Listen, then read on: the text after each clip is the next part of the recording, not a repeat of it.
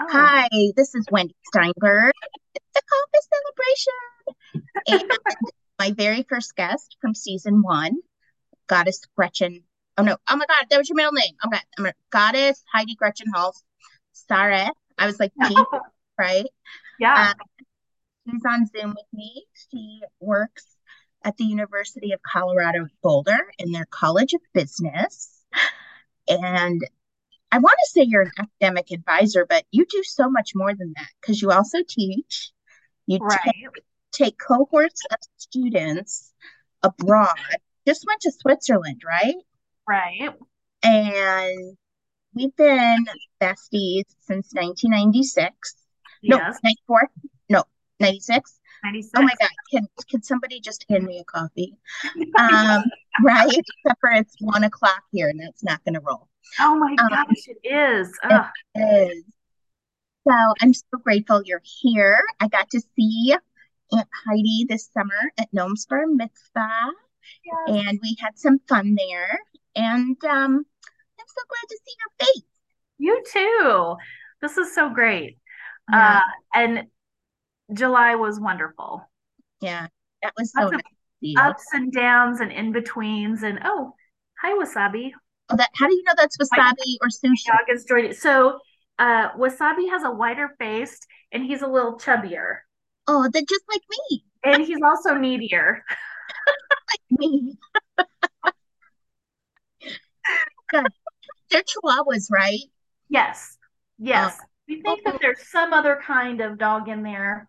But yeah, Wasabi is so needy. Yeah. How's Sophie the Pug? She's asleep on the bed. She had her nails clipped yesterday, so that was exhausting. Yeah. And she lost 2 pounds, which I wish I could say. Yeah, me too. What'd she do? What's her secret? Yeah. She went up and down the steps in the front. Yeah. Used the bathroom and came back up. I don't know. How easy is that? Like if it was just that easy. Oh my gosh. So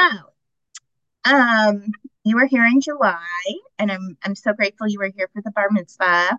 You came with Cindy, which is a friend of ours. And what was the best part besides seeing me and my kids? I mean, totally seeing you, because we hadn't been able to see each other for a long time. I mean, you came here pre-pandemic to Denver, January of 2020. Yes, it was. Just got it in, right? That's right. Under the wire. Yes. And that was great. And we went to the rodeo. It was just a cultural experience for everyone. It was. But no, that was great. So it was seeing you, but also your community is unlike any other I've ever seen or experienced. You had friends who opened their houses to us and opened their lives, and it wasn't just here you can, sleep on this couch. It was, we had beds, we had, putting out the towels and help yourself to the refrigerator, and really connecting with Debbie and Ira. Mm-hmm. And then to know Jacob, Jay family was amazing. We love Big Jay. Absolutely. Yes. And I was talking to Julie, who sat by you in synagogue, and she said, your friends, Cindy and Heidi, she's like, I've never connected with people like that before. They were just so normal, so fun. And I'm like, I know, right? And she's like, it was insane. Like, I sat down next to Heidi. We immediately hit it off. And it was just like, I haven't had that connection with people in so long. And so she was talking about that recently. So that's also so nice. Yeah. It was, I mean, it was just like any other, it was just like unlike any other community, and just the way that people, I mean, to be able to eat with everyone on Friday, just everything was so special. And I felt so lucky And with so much, especially right now, right before the election. Mm-hmm. And so, you know, so many people talking about cultural differences.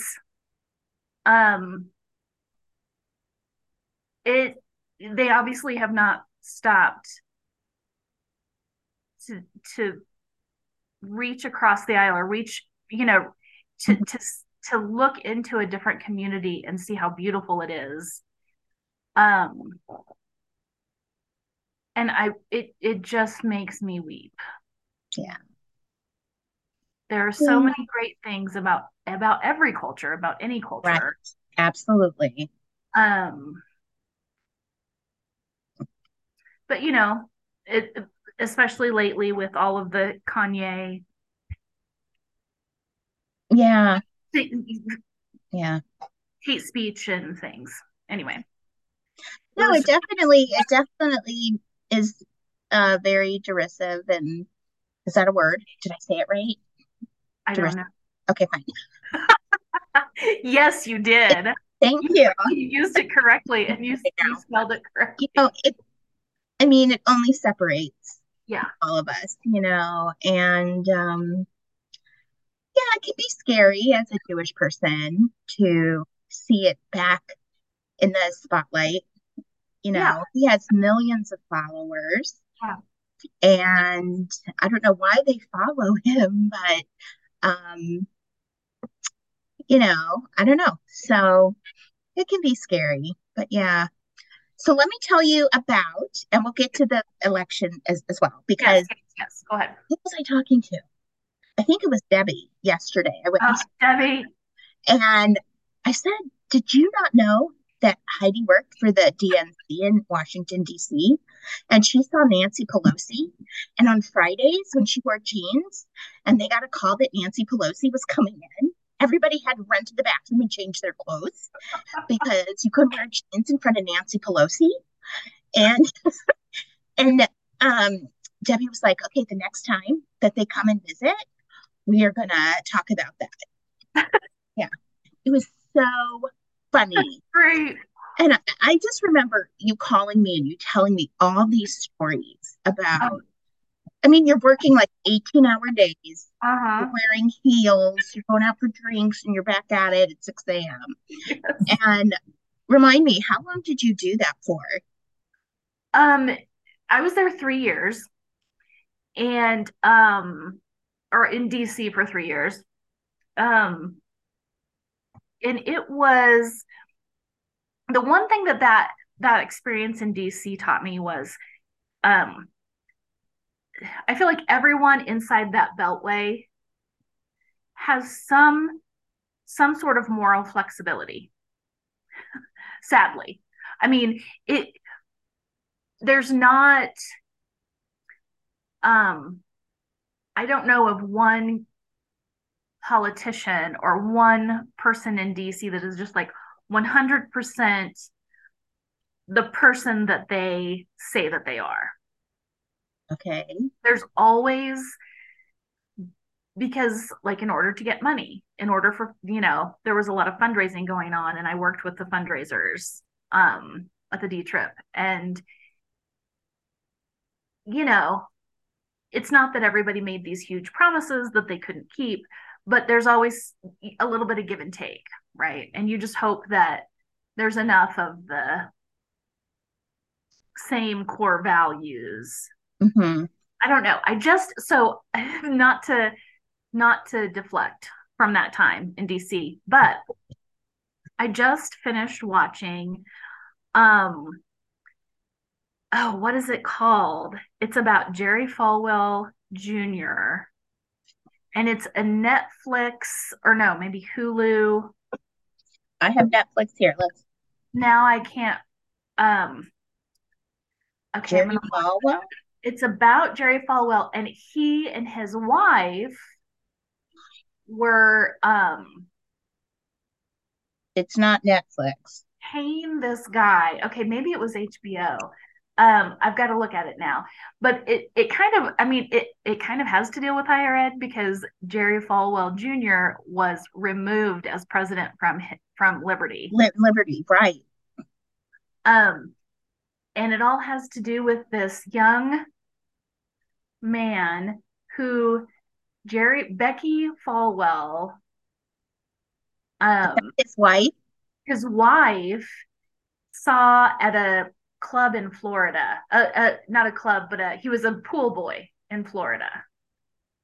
Chamonix. I don't know what I'm going to find it now that we're talking, but yeah, it was so interesting. It's the movie about the pool boy. It's the pool boy and his story, and it's a true story. But even that, like, it was very interesting to see, what, you know, the Falwells put this like persona on, just like so many people, this persona, right. But underneath it all, they were doing all of this crazy stuff and wow, you know, less than righteous activity. Anyway, it was just very interesting to me because I feel like that's not that it gets to that level with everybody, but, you know. I think people who find themselves in position of power feel that sometimes they're absolved of any accountability. Yes. Be it politically and obviously just talking about Mr. West. And there's NFL players, NBA players who do things. They don't retract it. They're not learning from their experience. They just put it out there. Yes. And I was even talking with a friend. So recently I sat on a hiring committee at Xavier where I work. And, you know, it really is a phenomenal campus. Very inclusive. It is a Jesuit campus. It's really lovely. I was on. By the way. What? And I love that. And I love that. I don't know. I just really like that you're there. Oh, thanks. Me too. Yeah. So one of the women on the committee, we had to step out for a minute with different as the way the interviews were going.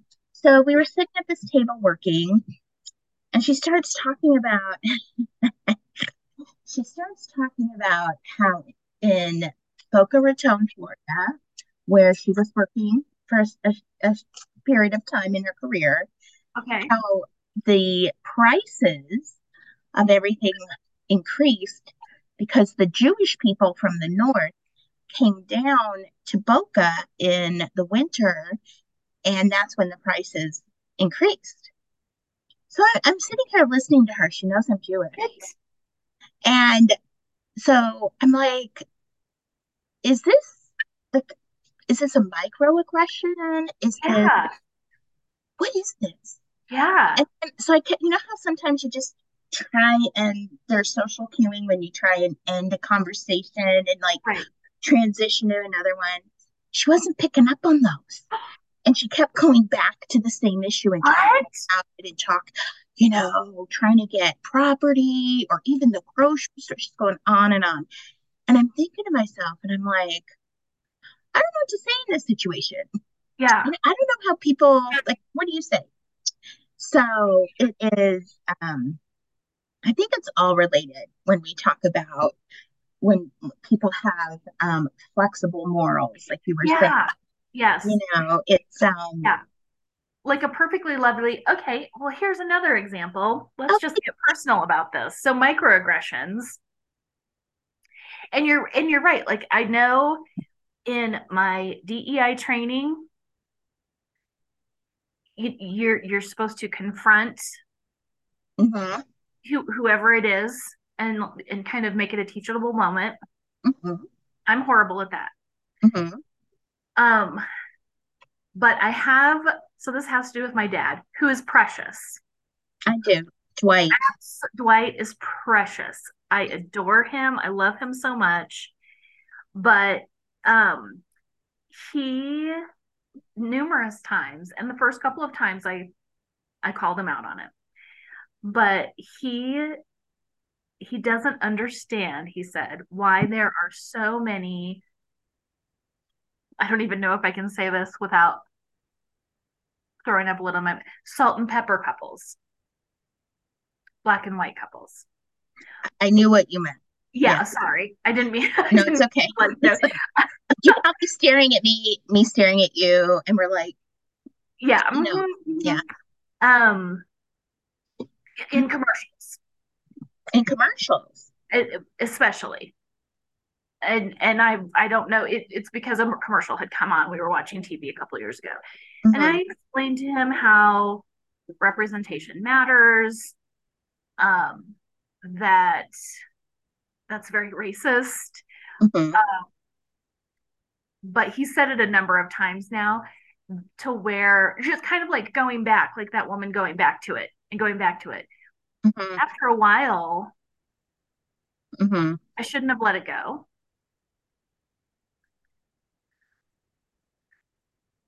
I don't know. But yeah, everybody has their own.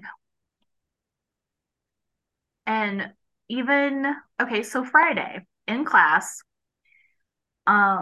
we were talking about networking. And these mm-hmm. It's with first-year students. And their next assignment due in 2 weeks is to interview a professional in a job that they think sounds interesting. Okay. So finding like a CU alum on LinkedIn, or talking to someone back home that is in a business that they want to work with, whatever. Mm-hmm. And so I asked for an example, and someone who they would want to work for, mm-hmm. or someone who is kind of an aspirational, and someone said Elon Musk, and I could not help but make this horrified face. And to them, Elon Musk might be a great person. And as an instructor, I mean, I just went on because I'm the teacher. I'm the instructor. I don't feel like that was the time and place to stop and go, okay, let's talk about Elon Musk. Right. Right. But maybe it was, I don't know. But is that me trying to project my thoughts or my morals on someone else? I don't know. I don't think so, because I think he's a jerk. Yeah. When you're a first year student, I mean, they're thinking the money. You know, they're like, I want to be a gazillionaire. Yeah. I want to make sure I'm so financially secure that I don't have to worry anymore. Yeah. Well, first year student, me too. Yeah. But yes, if you were to have unpacked that, you would have been able to say, you know, when you're interviewing someone, you're not just interviewing them about their job and how they got there, but there's so many other variables that go into their quality of life. True. You know, and that is the moral compass that we were just talking about. Yeah. It is work ethic. You know, all of those things are in there. And, you know, Mr. Musk, do you know he started a perfume recently because of his life? Oh my God. Yeah. Google it. Have your students Google it. Oh. Anyway, but the thing is, you know, he, when I read about him and when I listen to him on the news, I get a feeling that he thinks he's probably above reproach, you know, because of the money. And he has, 11 children with many different people. And that's fine. You can do that. No harm in reproducing. Absolutely. You do you. Right. But the thing is like how you treat people, you know, coming to work every day, the whole day, not talking to your coworkers for 3.7 hours, you know, like, there's so many other things that go into that assignment. And you know what? When you were saying that, this popped in my head. You remember Dr. Dollar Hyde's career counseling class that we took? Yes. And we had to, what Dr. Dollar Hyde did. Now, this was in grad school back in the day. Yeah. She had everybody write out and fold it in a piece of paper, and she put it in a bag. We all had to go around and pick one out. I still, and then you had to like interview someone with that job. Do you remember what you picked? Probably not. Okay. I still remember because I'm still scarred by it. Whoever is one sick puppy in our class wrote, the person who gets roadkill off the highway. I'm like, how do I even contact someone like that? Right. I know. So, and then I knew, no, this is not my career of choice. Yeah. And I do think it is kind of generational as well, because just even listening to my own kids, mm-hmm. for them, financial success is the barometer of success, mm-hmm. you know, and, you know, you see 7-year-olds bringing in like $3 million a year doing toy, you know, whatever on YouTube. And yeah. My kids were like, we want a YouTube channel. I'm like, what are you going to do? You know, what are you going to do? So it's, also, yeah, go ahead. That makes me think about, one of the other assignments that we do in class is, we do 3 career prototypes. So like for the next 5 years, you know, plan A, that's what you're doing right now. Like your current path, mm-hmm. You know, what are you going to pick as your, you know, area of emphasis, and are you going to study abroad, things like that. Mm-hmm. Plan B is, what if plan A didn't exist? So like, what if the School of Business did not exist? Hmm. And then plan C was, for the next 5 years, what would you do if money was not an object? And also if ethics and morals was not an object. So you see a lot of like porn stars, like I want to be a porn star, but nobody wants to continue with school. And even in plan B, there were a number of students who were like, it doesn't make sense for me to continue with school. It's so expensive. Mm-hmm. And what I want to do is make video games or whatever it is. Right. And that was never, maybe because I was a first gen student, that was mm-hmm. never an option. I mean, it was just like, well, and I think it was the time as well, like generational in the 90s. That was the epitome. It didn't matter what your major was, but if you earned a degree, that was huge if you went to college. Right. Or maybe that was just me. I don't know. No, it was, because I was first gen too. Yeah. And I don't even think it was an option not to. No, I didn't even think about it. I didn't even think about not going. Right. The only choice is where. Where are you going? Right. And now, you know, having worked at Cincinnati State, which is a technical 2-year, mm-hmm. you know, I had students graduating, making more than me with masters. Absolutely. You know, those certificate programs that are at 2-year technicals. Mm-hmm. Man, I mean, when I worked at Butler Community College, an auto mechanic could come out, what is it, ASI, ASC? Yeah, something like that, yeah. And just have a choice of jobs. Yes, absolutely. So yeah. I mean, I had to ring myself back in because I'm not a welder, okay? Right. Nor can, and I'm trying to get my kids to think this too, which I don't think we had the best direction when we were advised. Zero direction. There was zero direction. It was self-direction. Yeah. So it's like, you know, I don't like to stand. So when I was working like at my kids' schools, just so that I could be on their schedule and things like that. I stepped out of higher ed for a few years. I hated it. I don't want to be in the classroom like that, up and down, changing diapers, whatever. No. I want to be behind a desk with a computer doing my job. Right. And I couldn't be a welder, and I can't do like construction and be outside all day. But you know what?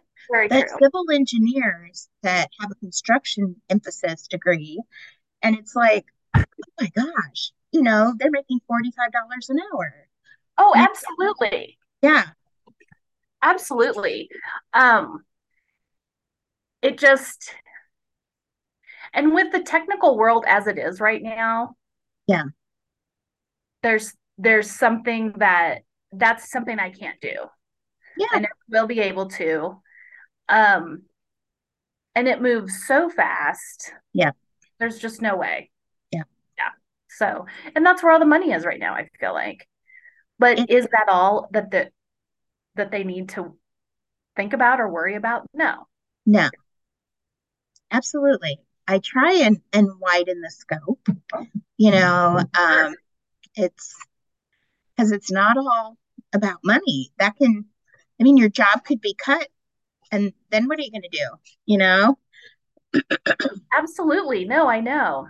Excuse me. Yeah.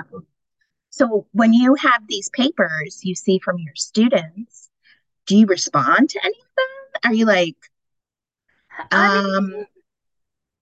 thanks for sharing? Like, yeah, it's hard because, so this isn't like, well, here's another thing. And this is something that is a whole different, I mean, if you're interested in higher ed, this is a whole different topic, but first year student courses, should they be graded? Our class went from being graded, letter graded, to pass fail, to this year for the first time it's satisfactory, unsatisfactory. So they get the 1.5 credits if they get a satisfactory. Unsatisfactory is nothing. Like, they don't even fail. Like, it's not a, so. Do they have to retake it? No, I mean, it's a business elective. It's not required, which at some schools it is. Yeah. You know, I mean, which is great. I mean, I think there's some value in it regardless, right? But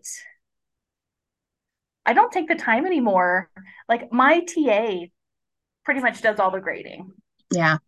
Every once in a while, I will want to, I mean, I want to connect with the students and I want to see what they've written, but unless I see it in class or they bring it to me, I don't know what they've said. I don't know what they've written. And I hate to admit that, but there's just not enough time. Yeah. Because of course we don't get paid extra to teach. Right. It's part of under the academic advising umbrella. So, and this year this fall has been the best experience teaching, maybe because I haven't tried to worry so much about the grade. Right. And, like, there's no, I think some of the advisors do try to do this, but there's no, like, just because I say something, are they going to care? I mean, just because I'm like, that's not really what you should be concentrating on, or what if, you know, I give them ideas, I guess, but I don't, I don't like really, there's no right or wrong answer, I guess. And I tell them that constantly. Yeah. So. Yeah. That's true. I don't know. Yeah. Just put her on the floor, Nomi, okay? Put her on the floor. Sophie the Pug's having issues right now. I'm so sorry. Oh, no. She is feeling neglected and everyone's doing something else. But she doesn't want me when no one is around. She just kind of you know? I'm like, what? Stinker pot. No kidding. Oh, my gosh. And sure, but still. Yeah, it's interesting. Yeah, I even see it in dating. Like, I don't know why people come to me to talk about this. I was not successful. Okay. But apparently I'm a good listener. Well, yeah, I mean, that's true. Right. Okay. Thanks. But like if a man doesn't have all the boxes checked, or more recently I had a friend, so I asked her, I said, how's it going? Blah, blah, blah. Yeah. Oh, I didn't feel it. So I'm like, you didn't feel it? Well, obviously a relationship is not gonna, a marriage, like, do you know what that is? That's getting up every day and thinking to make it work. Yeah. You know? You're not feeling it. Yeah. You're not feeling it. You don't get to just go, yeah. I mean, sometimes I just smile and nod. I think that's going to be just, that's all. Because not only from what I hear your students are saying, but, you know, having people talk to me about their dating life and, you know, it's just, and we were talking about this earlier, but yeah, it's, I feel like we're living in a completely different universe than when we grew up. And I'm sure our parents feel that way too. Like, oh, absolutely. That's funny you would say that, because at Nakata, you know, I just came back from Nakata a couple of weeks ago. There was a session I went to. It was all about Gen Z. And I thought, this will be interesting. I want to see what, because I've been to some Gen Z sessions before. Can you remind me the age, like the years? What is Gen Z, like from 2000 and whatever? That's like the question. I'll Google it. Dude, I don't know. Yeah. Okay. But it was Gen Z, what they're like, higher ed, what we're like. And of course they weren't, you know, in the conflict because we're not matching up. 97 to 2012. Oh, okay. Okay. Yeah. And then some possible ways to like connect with each other. But it made me realize I am the establishment now. I mean, our generation is the establishment now. This range of, you know, 45 on up, let's say, we're the ones who, I mean, not personally, but are the chancellors and the presidents and the, you know, like the 50 to 65 to 75 year olds. And I don't understand Gen Z. Yeah. Yeah. I try, but that's a big, that's hard in our job. Yeah, it is. We keep getting older and they stay the same age. It's true. No, it's absolutely true. Yeah. And they feel like if they don't have to do something, they don't do it. Yeah. Yeah. That's part of it. Like they don't see if there's no real reasoning behind it. I mean, I didn't question anything when I was in college. No. It was just, you have to do it. So. Yeah. I don't know. But yeah, that was kind of an eye opener. So, but I think going back to Dr. Dollar Hyde, wasn't that what didn't she study generational learning? I think so. I think that was like that. Yeah. What's she up to now? Do you know? Yeah, she works at The Ohio State University. She does. And she is a full professor in the School of School Counseling. That's amazing. She's an hour and a half from us. I know, right? So next time, we're going to just bust in and be like, oh, hi. Absolutely. Yeah. Okay, next time we are doing that. Yes, 100%. Yeah. Oh my gosh, I had no idea. That's great. I know. And it's interesting we're mentioning her because when I came out for my interview at Emporia State, I didn't really feel connected to it, but I just decided to go as it was not as expensive as the other places I got into. Mm-hmm.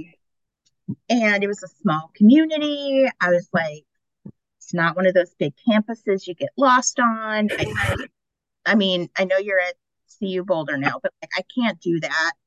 Oh, sure. I mean, yeah. I'm not connected to the campus. I'm connected just to the School of Business, right. Like nothing else. So, and she single-handedly got me through 2 years, yeah. Because after the first semester, I was ready to quit. I was like, where are we? Yeah. like what yeah. is this? You know, like, it was. Well, didn't she even say, like, when she didn't like it there either? Right. That the whole city and the campus and everything is so, I don't know. But yeah, she's like, they took me to the cutest neighborhood, and right, there were bunnies going across the street, yeah, like a Disney movie. Yeah. Yeah. But yeah, then it ended up being a huge shithole of a place. Mm-hmm. Yeah. But we both got through it. Yep. And look at us now. Absolutely. Just have everything together, don't we? I would go that far. Oh, God. No, there's still some days where I wake up and I'm like, what am I doing? What am I doing? What am yeah. I doing? No, I know. Absolutely. Yeah. Yeah. Talk about Big J. Can I segue into J? Yes. Oh my gosh. Tell me. So next year, you and Cindy are going to have to come out for the Cincinnati Coffee Festival, because absolutely, it was amazing. And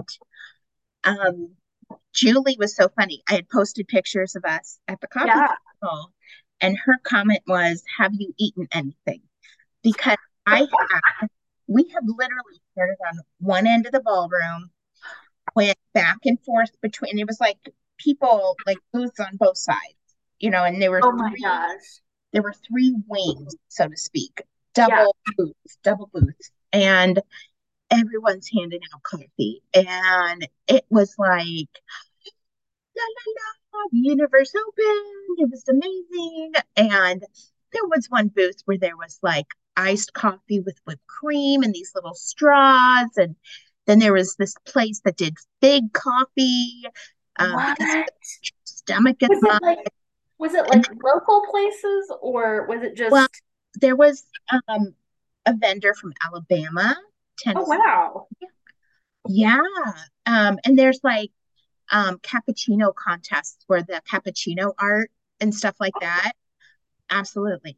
And my work spouse, Dan Van Fecten, he came with his girlfriend, and he wants to play because they have music going on too. Oh, yeah. Oh, my God. It was so fun. And until Julie actually said, did you eat anything? I hadn't eaten anything. Oh, my God. And yeah, it was, I needed to eat something after an hour and a half of sampling all this lovely coffee. Yeah. Were you like jittery as a, like, yeah. And so I went with Jacob, and I think I might have scared him a little bit, because I don't know if you know this about me. Like, I just went up to these tables and I'm like, who are you? Tell me about your coffee. Like, I love coffee. And I took pictures of them, and we got t-shirts and coffee mugs, and we were just living it up. And, absolutely. You know, oh my God, it was so much fun. So much fun. Yeah, I kind of, you know, I am old enough to be his mom. You know, I'm 51. He's just turned 30. Sure. So, you know. Sometimes those are the most fun people. Absolutely. I mean, absolutely. Yeah. There's a new coworker in our office. And I don't know, she's probably 30 something, but yeah, could totally be her mom. But, I think that says a lot about our, not maturity level, but about our level of like, that's where we thrive. It's kind of like, I mean, I love my younger sister, for instance. She's great. Mm-hmm. She's 2 years younger, but she is a wise soul. Mm-hmm. I will always be a young, little bit of immature soul. And I'm okay with that. Yeah. Yeah, I think that's probably why we went into higher ed, because for sure. We connect with those the people. Yeah, absolutely. And even though the generations do change and Gen Z is different, there's still something about that age. Mm-hmm. It's so much fun and so energizing. They're so interesting to get to know, and they're finding out so much about the world and having these aha moments.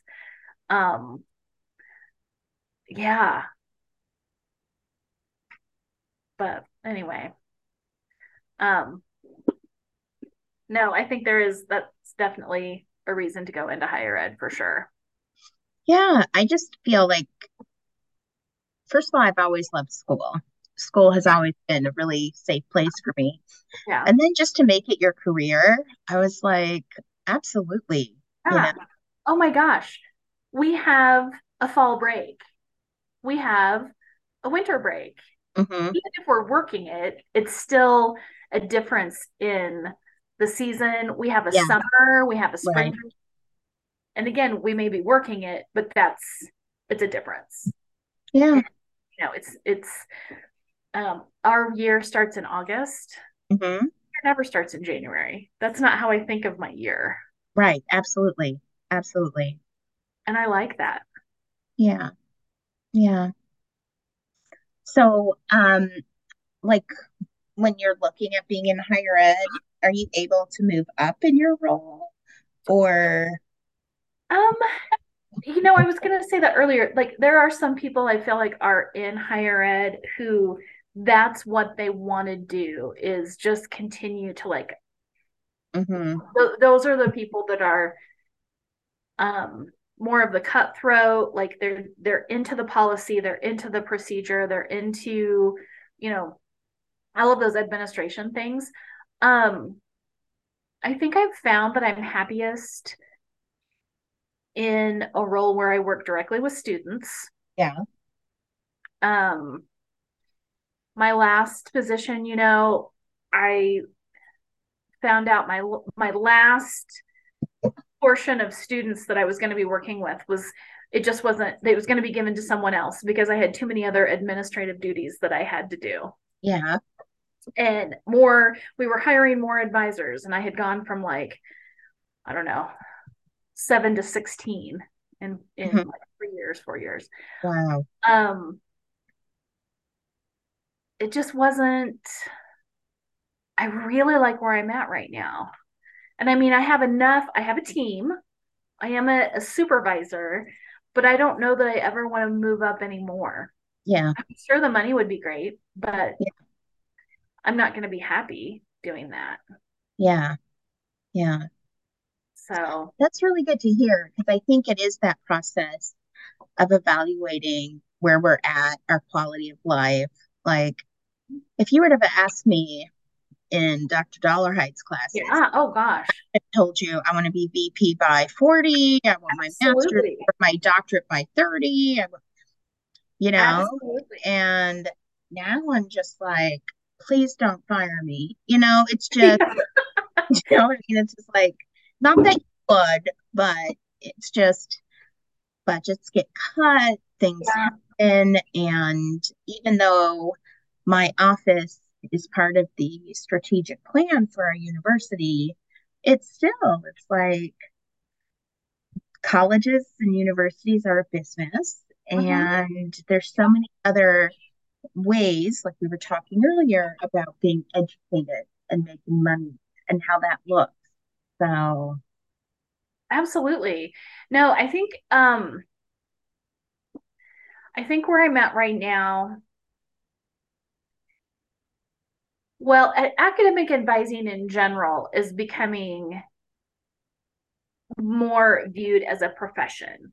And as I feel like when we first started, mm-hmm. it was just like an entry-level position. Yes, nobody was going to be in for very long. You know, and 5 years was a long time. Yes. And then it was just kind of like you're meant to move on. Mm-hmm. Super stagnant. But now there's so many different things you can do within academic advising, and faculty, at least where I'm at, you know, in the School of Business, they want a partner. Yeah. Because they know we're on the front lines and we're the ones who are talking to students. Yeah. And know more about what's going on than they do. Right. Absolutely.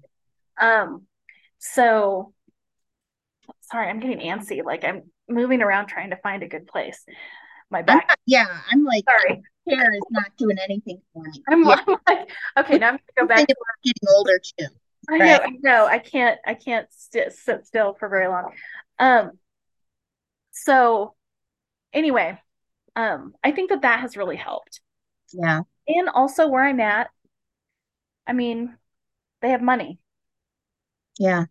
And that's a huge plus. Yeah.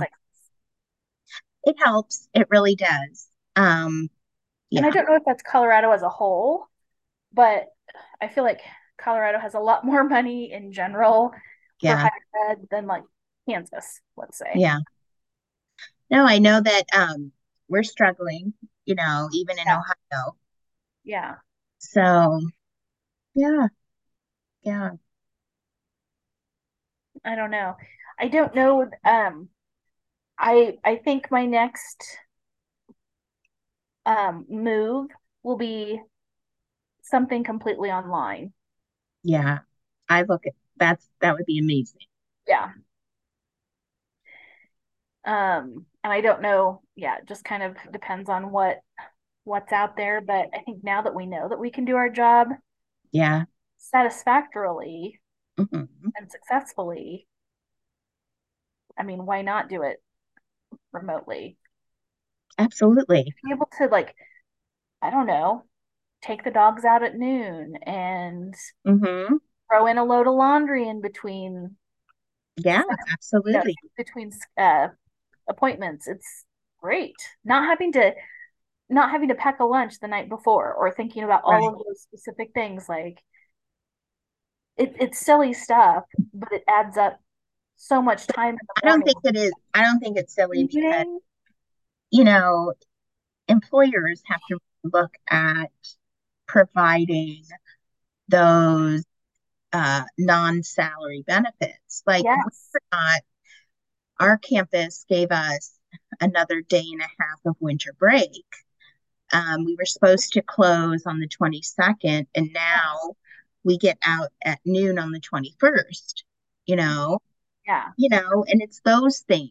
It's like, how many students do we really think we're going to serve on December 22nd? Yeah. Yeah. I'm going to be remote anyway. So my kids are off school, so I'm going to be remote. Yeah. But it's those little perks that are going to be the things that candidates look at, you know, that flexibility, maybe the 4th work week, things like that, working remotely half the time. So yeah. And now it's actually a possibility. Yeah. I, hopefully institutions are looking at what they learned over the pandemic.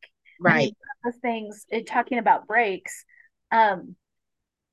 our campus, when we were fully remote, we just closed everything from like December 25th to January 2nd or whatever it is. Right. It just closed it. Nobody worked. And it was such a cost savings. Yeah. Yeah. And nobody cared. Right. They weren't open. But now we just do that every year. Right. We did it last year. We're doing it this year. And it's that, like, that is more satisfying to me and more helpful to me than saying, okay, here's $1,000 more a year. Right. Oh, absolutely. Absolutely. Yeah. Give that flexibility. So I can be a good mom too. Yeah. Absolutely. Yeah. How do you, since I don't have kids, has higher ed been good to you as a mother? as a single mother? It really depends on the campus. Okay. So I have seen do as I say, but not as I do a lot. So there have been campuses I worked at where, you know, I was in the process of becoming a single mother and I needed to bring my kids with me, you know, and the only reason why I thought that was okay, you know, they're on their iPads, they're in a lounge, they're hopefully, they're old enough to watch themselves. They just needed them for that day or this or whatever.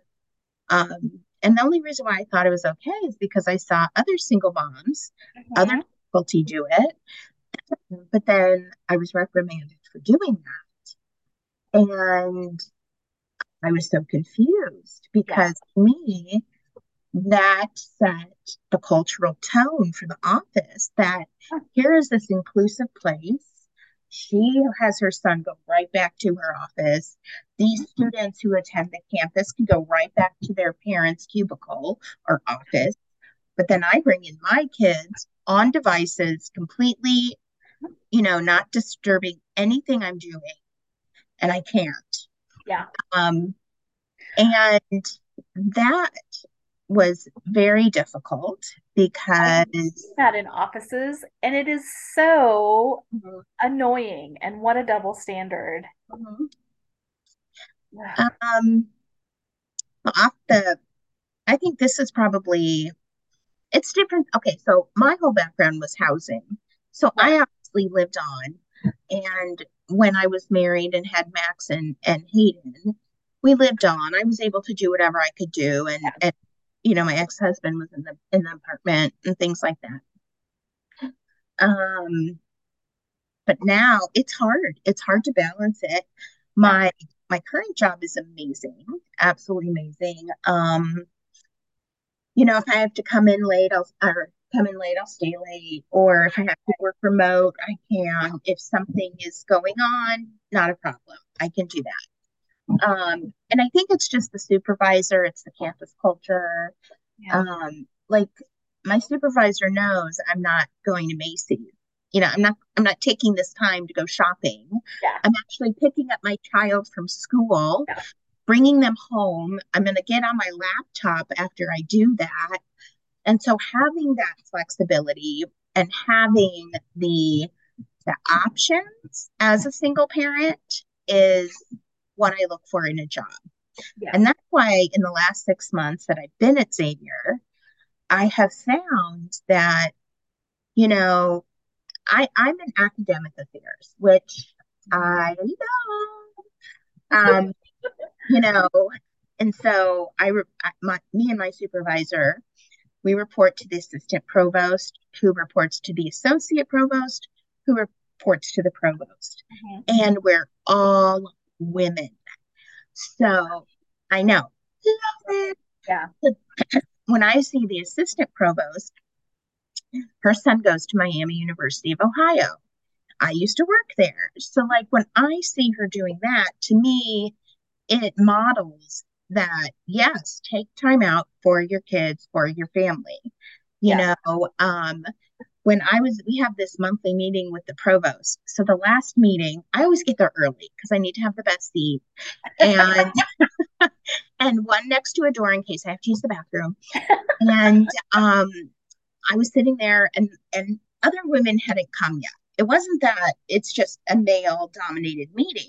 Right. It's just, I hadn't seen, you know, the other women. So the provost comes in. And she looks at me and she goes, "Can I sit here?" I'm like, "By me?" And she's like, "Oh my God." And I'm like, "Yeah." And she goes, "Good." I said, "Girl power." And she's like, "You know, that's right." And she sat down and I'm just like, you know, it's. I love that so much. And I feel that to my core right now.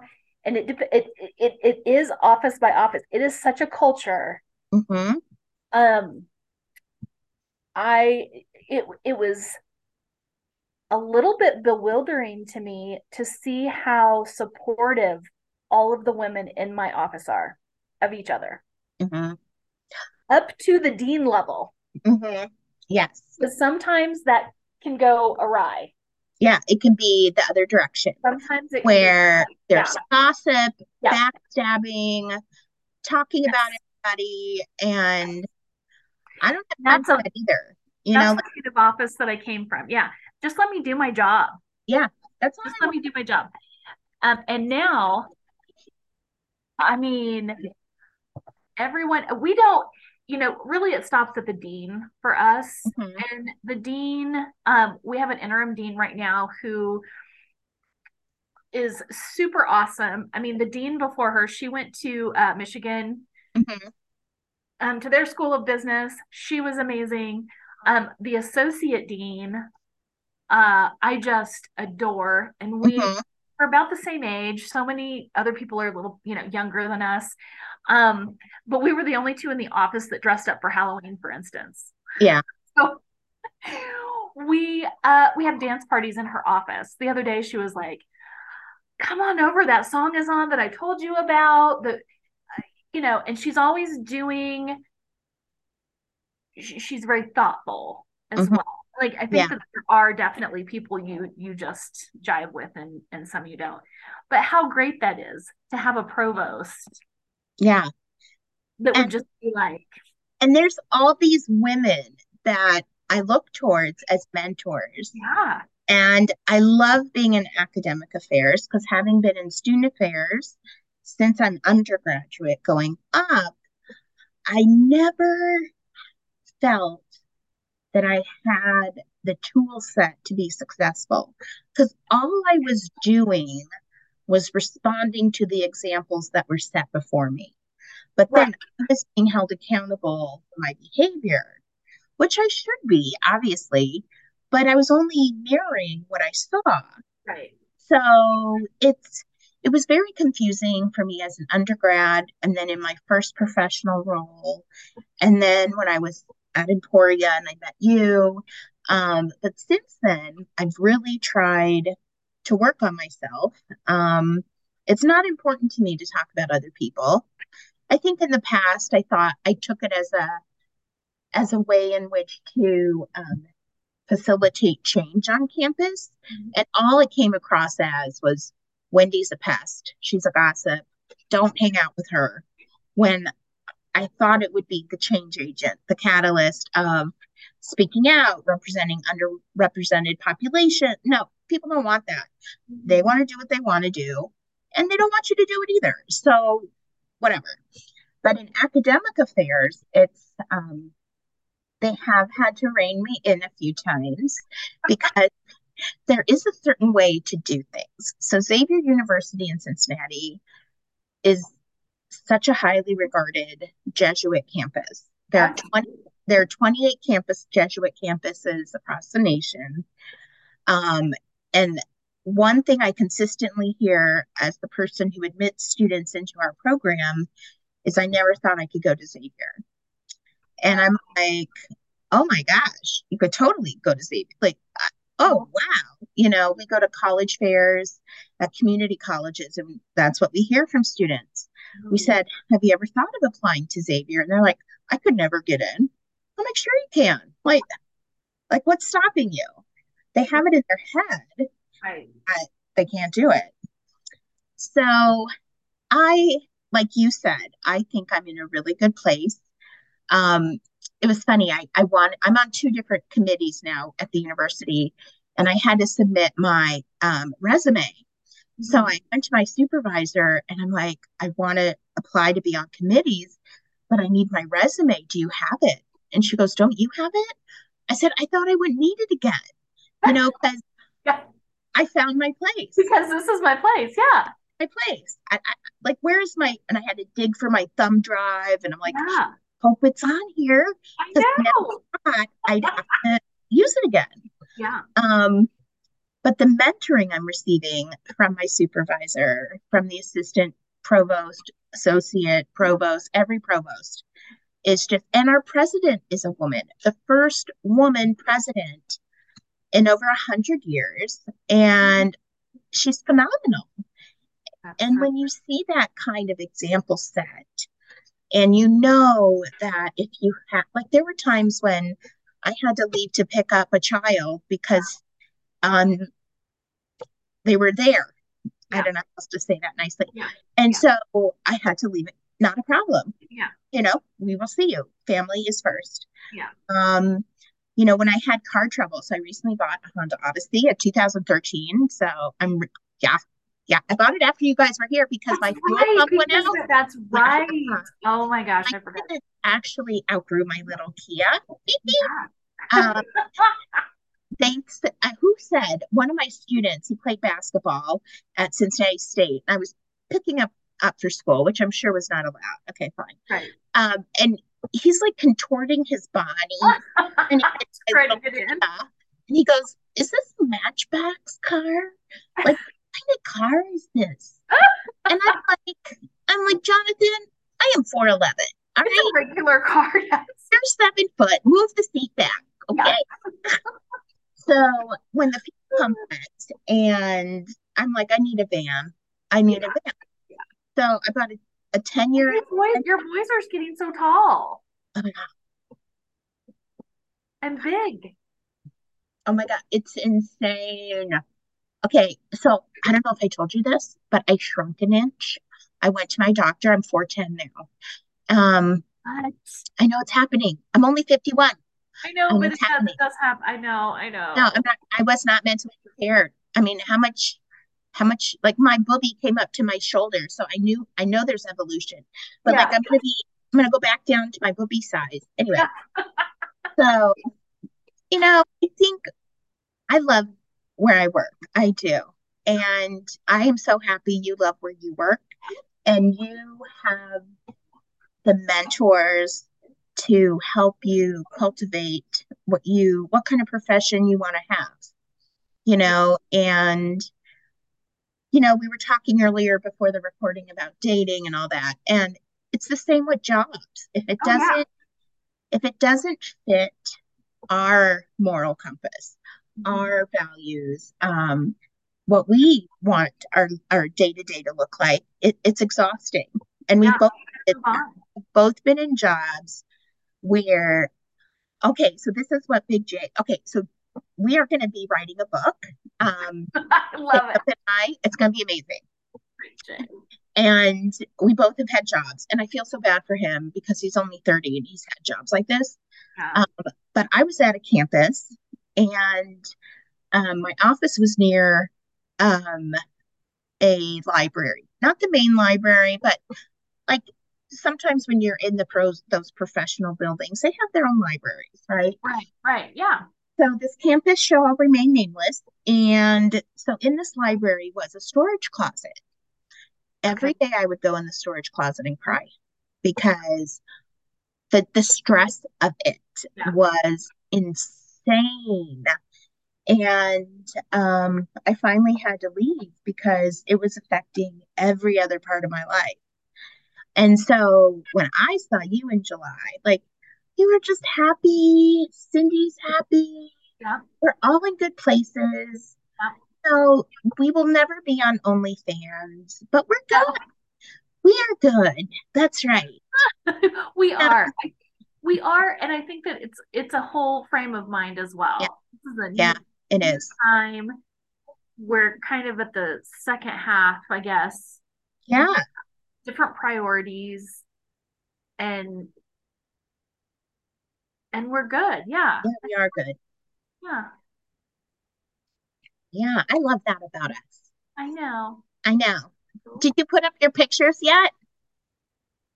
I have not yet. My apartment is a huge pigsty, but they're ready with a bunch of other pictures. You know, I have only put up 3 things. I put up a clock and a mirror and a Schitt's Creek poster in my bathroom, and that's all. I don't have anything on my walls, any other wall. In 5 years. Yes. Isn't that sad? Yeah, we need to come and do like a trading spaces sort of thing. I tried. You know, I actually put some stuff up when the pandemic had just started. Yeah. And I needed the background, like. Zoom has just, you know, had so many different versions now that have upgraded. And now I have this lovely, I am a business buff background. That's right. I love it. Be bolder. But be bolder. But the walls are weird here. Like they're, I think it's just like thin, like the sheetrock. And then the insides are like metal. And so you can't like, anyway, that's a whole different. But that's our next episode. That can be our next episode. Is absolutely. Heidi, I love you. I love you so much. It's so good to see you. Give Big J, Debbie, Rachel, the boys, give everybody hugs for me. I will. I love you. I'll be in touch. I love you. Okay. Bye. Okay, bye.